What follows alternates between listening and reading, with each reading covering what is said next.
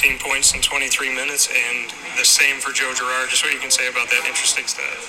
Hey, uh, both the same? Yeah.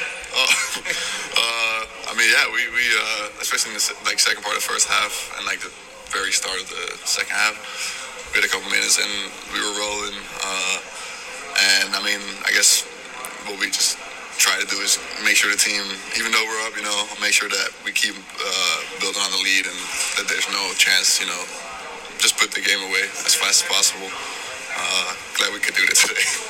uh, and then, yeah, just, uh, yeah, I, I guess before we might have not pushed that hard, uh, but yeah, it was it was fun. It was fun also.